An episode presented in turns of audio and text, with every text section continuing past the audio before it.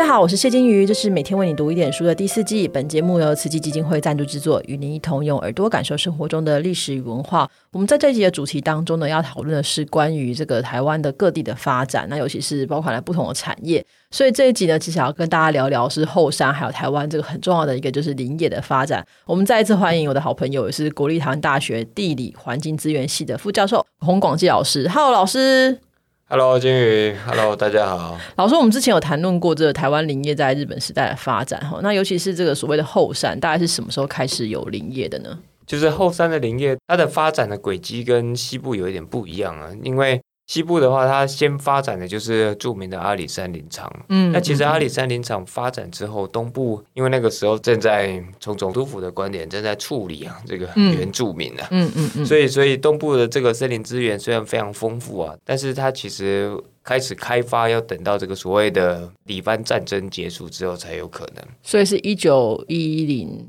二零年，差不多是一九一零年代末期。嗯嗯嗯，对，但是。东部那个时候在发展的时候啊，在总督府的规划里面就开始采取了跟西部完全不一样的一个路径啊。西部西部开始规划从阿里山开始，然后过来到这个太平山，然后过来八仙山，就整个那个时候的规划，那个时候的想法就是快木林是台湾非常或者整个日本帝国非常宝贵的资源。那总督府。对于这种资源呢，那个时候的想法就是，我一定要把它牢牢的握在这个手里面，然后尽其可能用最先进的这个技术啊，用这个国际的规格好好去开发，然后追求这个森林资源的永续利用啊。但是东部呢，虽然他们还是有这样子一个想法，可是在这个规划上面就采取了主要是以民营、主要是以企业为主的一种一种经营方式。那你说 BOT 这样子嘛，就包给别人做这样，可以可以说是 BOT 这样子一个方式。然后用用那个术语，用林业的术语来说，就叫做特卖啊，特卖就是嗯，台湾的森林资源大部分从日本时代就绝大多数都是国有，但是你国家要去经营这个森林资源，你必须要投。投入很多的资本，而且呢，你国家做越大的话，你实际上就会怎么讲？就是与民争利啊，就是民间也需要发展啊。对，这么这些东西都被你国家拿走，那我们到底要吃什么？所以那个时候，在也有可能是这个西部的这个经验，所以在东部那个时候，他们就把一大片的这个国有林的这个资源呐，你可以说就是用相对低廉的这个价格，你就直接处分处分出去给这个业者去经营。那那那个时候就叫做特卖，也就是说。比如说你这个业者啊，他你的信用很好，然后你的这个官商关系当然也要非常好，然后觉得你这个业者相当可以信赖，所以不会跑掉啦，不会倒都小这样。对对对，所以你就把你这一片这个资源就交给这个业者去处理。那东部林业的开发其实就是用这样的特卖制度开始的，一开始是这个东台湾林业株式会社，然后后来从这边衍生出来就是这个花莲港木材株式会社。那这一些其实。像东台湾木材株式会社，其实它跟这个盐水港制糖有非常密切的关系。为什么？对，你可以理解，就是这个制糖钱赚很多以后，开始就开始想要多角化。哦，多角化，所以他是从那边搬钱过来，来开发一个新的产业这样子。而且，而且，其实木材它。怎么讲呢？就是像制糖，制糖其实也需要很多木材。你包括你需要有薪炭，你需要有燃料，还有更重要，你火车需要整木。嗯嗯嗯，对对，铁路需要整木，所以可以理解的就是这个制糖他们为了要去稳定这个整木的来源呢，其实也会想要往这个林业那边去扩张。嗯，因为你买的话总是不稳定嘛，看人家脸色，对。是是是，所以这个后来就是后来的这个木瓜山林场的这个前身啊，所以它它其实是从这个刚刚透过这个特卖制。然后把木瓜山一带非常宝贵的这个森林资源，我就直接就特卖给这个业者。但是森林资源某个还是属于国有，这不是一个私有林的体制。这个跟西跟这种美国，你可以看到这种大的林业公司，你拥有大片林地，然后在上面去。经营伐木啊，制裁还是不一样，就森林资源还是是在国家手里面，只是我用一种特殊，因为这个人很好，可以信赖，所以我把大片的森林资源交给你。那某个程度上，你就要好好做，你不做的话，我就因为这是一种特卖的关系，对，一种其实就是一种特权呐，一种特卖的关系。那东部的这个开发其实是就是在这个脉络下面，它开始有一点走向跟西部不一样的一个途径。对，西部就是国家。一路从生产，然后到制裁，要尽其可能一条龙这样。对对对，像什么银林所啊，类似这一些，那其实就是一种国营公司的一个概念。那东部的话，其实就是我把它包给，嗯，交给业者去经营。对对对，所以那是一个在那个时候台湾，甚至在这个日本帝国的林业史里面，是一个蛮厉害的一个创举啊。好，所以就是我们基本上可以知道，是一九一零年到二零年代左右的这个台湾，其实在东部开始这个所谓林业发展的时候，其实采取的方式是不一样，是用跟前面是这个国有一条龙的式的生产不一样。那东部的话就是用特卖的方式哈。那你刚刚提到的是木瓜山，木瓜山在花莲那边，对对对。那我们可是台湾比较熟悉的林场，可能说七兰山或是林田山。那这些林场在日本时代的这个台湾林业扮演什么样的角色？哦，七兰山是另外一个例子啊。七兰山是比较靠那个太平山，对对对，它还是走那个西部模式，哦，主要还是走西部模式。那东部除了木瓜山，当然还有另外一个非常有名的林场，一个就是泰鲁格林场，然后另外一个就是林田山林场。那刚刚讲的那个七兰，七兰上面还有一个叫做大圆山的东西。那大圆山林场过去也是算在太平山林场的范围，不过啊，我们等一下在讲的时候也把这个大圆山先把它挪出去，挪出去一点，对。就是刚刚讲的这个，主要由花莲港木材株式会社主导的这个开发。那其实，在一九二零年代的时候，那个时候林业其实并不是很好做。就是你可以想象，就是其实经营森林啊，是一个啊，特别在台湾经营林业是一个非常困难的一个事业。就虽然虽然森林资源非常的啊多啊多，但是因为台湾的地形非常的崎岖啊，哦，那运下来很不方便。你要运下来，其实非常非常的不方便。你说像阿里。山那一种，那个就是国家砸大钱，你去拉了一条很厉害的一条铁道。即便如此啊，那一个铁道啊，你只要遇到有这个台风，它基本上都会，你铁道就要断了，你马上就要砸钱去修。所以，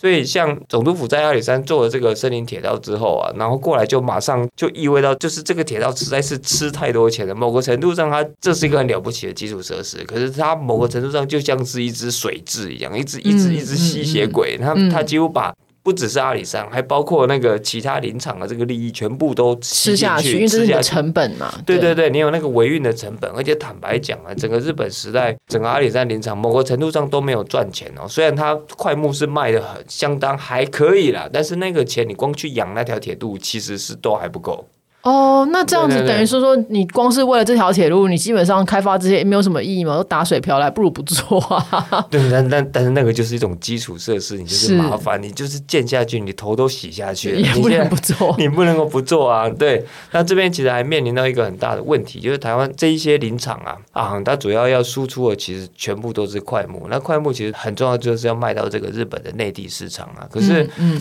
快木它是一种非常特别的一个木头，就是那个时候快木会受欢迎是因为它里面有这个精油，所以它可以不用去花太多时间去做木材防腐啊，所以它它好用。对对对，但是现在问题就会是第一个，全世界不是只有台湾有块木，北美也有块木。嗯，那美国的工业力又强大，然后他们的地形又相对的平坦，所以美块啊，美国的块木啊，它如果要在这个市场上竞争的话，台湾的块木在很大程度上没有办法。比过这个煤块，因为我们的生产成本太高，而且产量上也不一定能够追得上人家。对对对，然后另外一个就是，当这个木材防腐技术起来的时候，如果你需要有大量的木材的话，你不会去想要去使用这种量相对少，然后又贵的这个块木，你会想要用买那个经过防腐的，反正我泡一泡啦，然后再可以处理的话，那松木可能就是这个树价格可能十分之一，那我 OK 啊，是是是，我就没有必要要去买。这个，所以嗯。在西部这个发展，还有包括东部也是一样，东部。的主要针对这个森林都是块木，就是这一些大量生产出来，然后花很多钱去生产出来的块木，它其实在木材市场上卖的，一开始卖的不错，但是后来马上就会被这种啊美块所击败，要不然就是被这个防腐木材所排挤啊，所以所以那个那个其实就是经营起来会面临到非常大的困难。所以像刚刚讲的这个金陵木瓜山的这个花莲港木材株式会社，它大概在一九二零年代末期，它马上因为你投入了很多成本，然后这个东西又卖也不是很。好，所以它开始就面临到那种破产的命运，你知道吗？才十几年而已，对对，非常的悲惨。但是后来其实整个东台湾的，虽然它森林资源非常丰富，那其实开发也不算晚，因为木瓜山开发其实并不算晚。但是它其实后来就沉寂了一段时间，就是你不知道要怎么去动这一些动这一些森林资源。你一动的话，你如果整个铁道拉下去，你一定要去计算那个成本。然后，所以那时候总督府其实即便说哦，这个东部森林资源很厉害，我要赶快再去找有没有这种更好的愿意的愿意出面的这个业者，我好发包给他。但是其实业者并没有那么有兴趣。大家都会觉得有点怕怕，有失败的潜力，失败就错了嘛。对对对对对，所以其实是在这个二次世界大战期间啊，这个东部森林资源的这个开发才出现一线曙光。为什么？打仗需要木材。嗯，打仗需要很多木材，可是这边又出现一个很有趣的转折，就是打仗需要木材，可是你需要的木材，你不会拿块木去做武器的。坦白讲，就是你你块木，就是你要去做什么枪的枪托啊，武士刀的刀柄啊，这个军舰的甲板啊，军营的木材啊，你不会拿块木去做这种事情，速成的快一点的就可以。对对对，你其实需要的是。阔叶材，特别是打仗的时候，那些兵器啊，那些需要很硬的这些木材，那阔叶材是硬的木材。针叶材是软的木材，嗯嗯，对对对，所以那个时候呢，为了要去确保这个阔叶材的来源，所以他们又辅导成立了，就把这个台湾的这一些愿意协力奉公的业者，包括日本的，包括台湾的都有，全部都在一起，然后叫他们组成一个会社，叫做南邦林业株式会社。嗯，这个其实是官方辅导成立，它的任务其实就是要去确保这个军用材一元公出啊，就是它生产出来的木材是要给军部的。哦，是我就是为了要能够稳定的提供，我自己成立一个只对我这边负责，我就是唯一的客户啦。对对对，是是是。但是这一些业者，就是被兜进来的这些业者，他们也不是吃素的，他们也有，就是我当然可以替你总督府做事，因为这个军部要收购，那个价格不可能高，所以你要给我一些条件，你要给我一些好处啦，好处我才肯愿意去帮你做这件事情。那那一个好处，其实就是把东部。大圆山还有泰鲁格大山的这个针叶树的资源交给你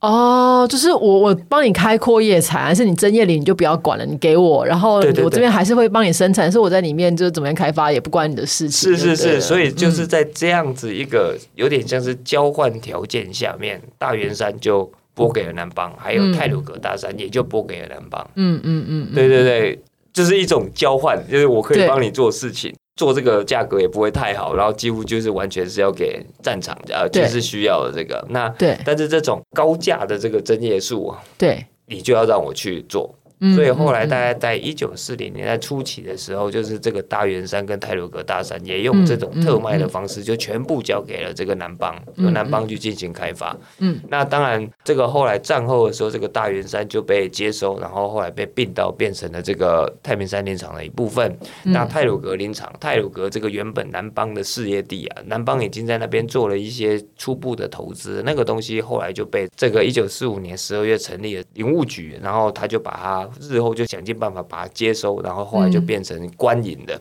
嗯嗯，原本是民营的，嗯，但是后来就变成那个时候六大林场的一部分。嗯嗯嗯，所以这这其实这个过程还蛮蛮有趣的，也很曲折，对，蛮曲折的。对对对，所以那那林田山也是一个类似的一个例子，就是林田山那个时候总督府在规划，那同样也都是在一九三零四零年代那个时候，因为战争带起来的各种需求啊，各种工业原料的需求，所以才开始要去开发林田山。那林田山这一个同样也是仿照类似刚刚南邦类似这个模式啊，那那个时候出来陈冉就是来负责做这个林田山，就是这个台湾兴业，它也是一个日本的会社。那总督府给他的任务，也就是你必须要你要生产出来一些东西来帮助我们日本帝国可以打赢这个战争。那与之同时。这一件事情我知道很花钱，你业者一定会做很多牺牲。好，那你在帮助我们做这件事情的同时，我也给你就给好处。对对，那个好，那那一些所谓的好处，其实就是都是被国家握在手里面的这些珍贵的块木资源。嗯，那我们现在去林田山的林场，其实有蛮多这个陈列的东西可以看嘛。哈，对。那我们整体来说，这个林场会怎么样去运作？可以帮我们简介一下吗？林田山的这一个例子，就是他后来在接收的时候，他又后来就是。这也是蛮曲折。东部一般来说都是各种曲折，对，就是刚刚讲了，就是林田山他他在这个战争时期，他其实被这个特卖给这个业者经营。那战后呢，这个林产管理一开始的林务局跟后来接续林务局有点转型，成立了这个林产管理局啊。面对这个林田山，其实非常的伤脑筋。因为那个时候，这个刚刚讲的这个台湾兴业这个会社，然后后来那那一片森林资源非常的珍贵，而且后来又开始需要各种纸浆的需要，那这个在。台湾兴业的时代就已经有打下基础了，所以，嗯，那个林田山后来就变成了这个制纸啊，制纸公司，就是这个沈营的制纸公司，就想要把它吃下来，然后就是纸也是要纸浆嘛，对对对对对，那你就是你要为了要去确保这个纸浆啊，你那时候的想法就是纸浆你需要木材嘛，所以你就还是就延续了这个林田山的这个过去的这个经营方式，那只是战后他就另外挂牌，但是还是是另外还是是另外一个公司，由这个公司来负责经营这个林。田山，那他最大的任务其实也就是要去稳定啊，要去提供这个，特别是新闻纸这个这个报纸的纸浆，对对对纸浆的这个来源呐。那那你纸浆你需要树木嘛？对对对，这样子一个模式，其实在战后引起非常多的争议啊。因为这个其实用刚刚有提到的，这个其实延续了日本时代所谓特卖。对。那特卖这一件事情呢，特别是在从大概从一九四九、一九五零年代开始啊，那个特卖那个时候就非常多人跑出来质疑，为什么呢？因为特卖这一件事情，某个程度上就是在保障特有的阶级，对，那对，就是去维护这个既得利益者。那那个时候的人们就就就会认为说，这个东西就是。日本时代留下来的陋习啊，我们现在已经改朝换代了，怎么还有人可以用援引这种特卖制，然后去霸占、去垄断那个大量的这个森林资源？这一件事情说不过去啊，所以那个时候就是一直要去打这个特卖。所以林田山那个时候没有错，他战后其实就是维系了这个特卖的制度，就是虽然森林资源还是国有，但是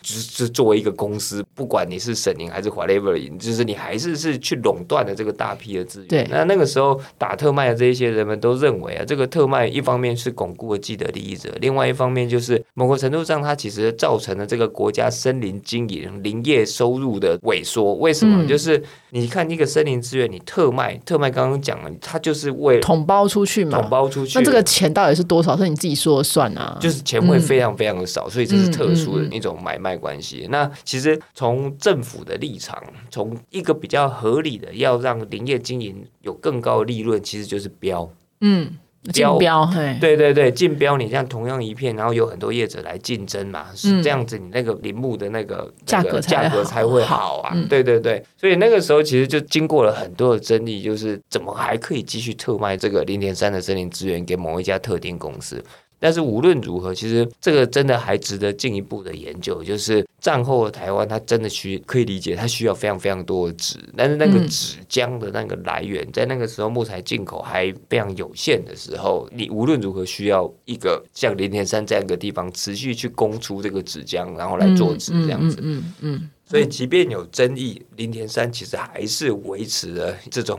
特卖的关系，几乎其他地方。都已经没有了，对对，等一下那个特卖还可以再多讲一点，就是其实那个东西还是持续的维持到了一九七零年代。哦，到一九七零年代还有，我们一般都一直说，而且六零年代、七零年可能就已经没有，但它还是持续的在这样。对对对，它其实它就是我们现在以为的这个零点三，它早期其实就是一个特卖的，以特卖的方式去维持它的地位的一个公司。对对。好，那这边你还可以再讲一下，就是。特卖不只是只有东台湾呐，在西台湾其实很多还是原领这种特卖，即便那个时候特卖被骂的狗血淋头，可是，在那个时候的氛围下面，只要你这个木材，你这个林业经营，它是符合这个国家的需要的时候，他们还是可以想办法把这个森林资源。不用标卖，绕过那个标卖，然后直接特卖给你。其中一个就是东市的大雪山林业公司。哦，OK，对对对，大雪山林业公司。然后另外一个其实就是横贯公路森林开发处。嗯，就是农民。对对对，就是这一些。怎么讲？大雪山林业公司这个是省政府那个时候有鉴于一九五零年代的这个林业时代荒腔走板，所以他希望要建立一个示范的、跟美国看齐的一个公司。那横贯公路森林资源开发处，它又是要去保障农民就业嘛？对对对，它有它国策上面的目的。所以你可以说，那个时候在大概在一九五零年代、一九六零年代，其他几乎日本时代曾经的这个特卖业者。全部都是中枪倒地，被这个政府拔掉了。但是在拔掉这个既有的特卖业者的时候，又被装进来新的这个业者。那那个时候最显著的，其实就是林田山、大雪山跟横贯公路生意资源开发处。嗯嗯，所以这三间其实都各自有各自的目的，跟各自要攻击的对象。对对对对。所以那我们现在其实看到这个林田山，它就是包含了它从一开始从采伐嘛，然后处理，它有到做到处理这个部分嘛？还是它就把木材切完之后晾干就直接出去了？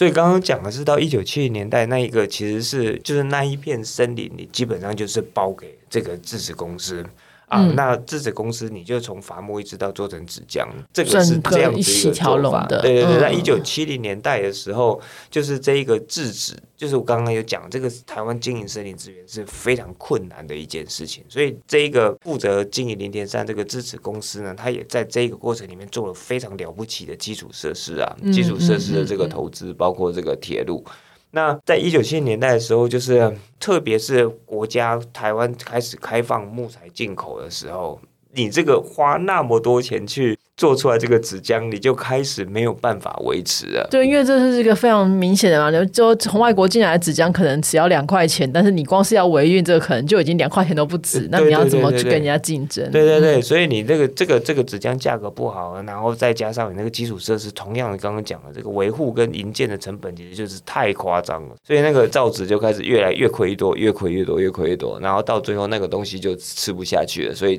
林务局就是又把它收回来，然后就又把它变成观音，就开始变成了是是跟这个阿里山、太平山、八仙山一样的这个观影林场。嗯，那这是林天山这个相对，它这个真的是一个蛮特别的例子。嗯，对对对，它就变成了是一个很波折啦，就是一开始特卖，然后后来有公司经营，然后到最后公司走不下去了，政府又收回来，变成这个林场的一部分。那其实刚刚讲的大雪山也是一样，大雪山是一个省营的公司，那。一开始也是援引很类似特卖的这个制度，然后来经营那一片非常了不起的这个森林资源。但是后来也是这个大雪山经营起来实在。又要负责造林，那那个经营起来花的成本非常非常高，就是从公司的角度来算，它就是吃不下去。对，对对对，然后到最后它又被收回去，然后就变成也是林务局林场的一部分这样子。嗯嗯，所以我们整体来说，其实大家如果现在去林田山，大家看到很多的设施哈，所以这背后这个漫长的历史，大家是可以完全是可以了解它那个很艰辛。包含台湾的这个林业怎么样一波三折，跌起来爬起来，跌起来又爬起来，现在又跌下去那种感觉哦。那老师，我们现在呃，如果说大家想要认识林田山的话，有没有什么推荐的书，或是可以介绍的读物有哪些呢？啊。包括林田山，然后还有刚刚有提到的这个泰鲁格跟木瓜山林场啊，就是这边真的要跟各位推荐，就是东华大学的东华大学的老师王宏俊啊，他在花莲林管处的这个资源下面，针对刚刚讲的这个三大东部林场做非常细致的这个田野调查，还有史料的整理啊。那他们也出版了，就总共三本，一本叫《一九二二年无尽长的大发现》啊，然后另外一本是《森林部落人》，然后另外一本是《恋恋摩里沙卡》。那这个摩里沙卡讲的其实就是李天山的故事哦，摩里沙卡就是林场的意思啦。对对对对对，是。所以这三本如果要去了解刚刚讲的，就木瓜山、泰鲁格跟林田山啊，就是大概最重要的三本书籍，大概就是就可以对对对，王红俊老师的这三本书。好，老师，那如果我们现在看到现在看这些林场故事，就是一波三折啦，跟整个台湾产业有很大的关系。那你还是要问，那你觉得我们台湾还是有机会可以重新再回来经营林业的吗？你觉得？不知道，我自己是觉得台湾怎么样讲，就是台湾还是需要要有林业了，因为因为因为现在我们的木材几乎全部都是都是进口，因为进口这一件事情。某个程度上，其实就是以邻为祸。那现在，特别是之前都从东南亚进口，那东南亚的国家现在也越来越有意识的要去保护他们的森林了。所以，按照我这个访谈的结果，现在很多制裁业者啊，他们进口这个木材的这个国家已经跑到非洲去了，就是已经远到非洲去了。要不然，东南亚那个木材进口现在已经越来越困难。嗯，然后另外一个就是开始去进口，其实就是过去的在加拿大或者是在北欧啊，这个人工林经营的成果。这样子，嗯，对对对，所以一只羊来进口真的不是一件很好的事情。那就是台湾会还是会需要有自己的这个木材供出的这个管道，不能够只仰赖国外这样子。但是这个人工林就是台湾自己的森林，这个木材要从哪里来？我觉得绝对不可能再去开发这个仅存的天然林了。那个、那个、那个是更更危险的事情，对，更危险。然后另外一个就是，那真的是台湾。非常非常宝贵的资源，就是已经只剩那么多了，不能够再去动了。对对对，所以大家其实是有机会。如果我们之后会访问的是吴胜老师，那吴胜老师其实就在推广说，能不能平地的地方，如果你不要种种田的话，有没有可能我们可以尽量的来做平地的森林，或是平地造林的方式？是是。那这些有好有坏了，因为老师都会推广说，要种一些比较的台湾在地的植物哈。那大家也都可以去想想看，如果可以造林的话，有没有可能我们让自己的林业可以有机会可以走出来？这当然是一件比较好的事。是是是，好，老师你自己最近在做什么研究？有什么书可以？我这边把先把刚刚那一段讲完，就是我们的天然林所剩不多的那个天然林是不能够动，但是其实林务局啊，就是我们的林林业管理单位，在一九六零年代开始进入了这个真的就台湾非常激烈剧烈伐木的时期，实际上。造林真的那时候造林的力量也是不容小觑，嗯，所以那个时候那个造林基本上有一种怎么讲人定胜天的使命，先管它造下去再说。我无论如何我就是要造，所以那个时候那有时候看那时候那个意志跟那个意念还蛮夸张啊，那个一路造到高山草原去，所以所以所以其实台湾的森林覆盖现在。特别是从一九九零年代初期开始进拔天然林以外啊，其实我们现在森林覆盖是非常非常啊让人骄傲的，就是就是整个林相其实是完整的，是是越来越完整的。那刚刚讲的就是台湾林业到底要从哪里来？其实就是刚刚讲的这一些，从那个时候大伐木时期，然后大量种下去的这一些人工林。那这一些人工林在某个程度上也该是，因为它它其实那时候被造下去，就是希望可以拿来利用。那到底跟现在那一些东西要怎么样子利用？还有现在会面临到的一些问题，就是我们禁法天然林已经严格来说没有林业已经几十年了，所以知道怎么去伐木啊、集材啊，类似这一些的师傅很多都已经凋零了，很多都已经凋零了。现在的问题就会是说。现在，即便政府的政策开始说好，那我们来好好经营这些人工林，可能知道怎么去经营人工林的这一些人才，可能都也不多了，也不多了。那我们最近在跑这个田野，在做这个林业史，其实也是真的非常开心，就是有遇到越来越多的年轻人呐，啊，这一些真的就是年纪比我还要小啊，就是他们可能是做建筑啊，做土木出身啊，可是就是喜欢木材，喜欢森林，然后他们开始用非常有创意的方法，就重新再把过去台湾非常重要的这个像是伐木集材啊，类似这一些技术，重新一步一步再把它拼回来。嗯嗯，对对对，所以所以那个是感觉起来是真的是非常让人期待。他们某个程度上他们在做的事情，就跟像这种青龙回家有没有 在家里经营一片石屋友善的这个水 水稻田，他们他们也是在做类似的事情。对，他们现在在想的就是怎么样让过去种了那么大片的这个人工林，重新去有它的一个地位，重新有它赋予它一个新的价值。是，所以我觉得这个是。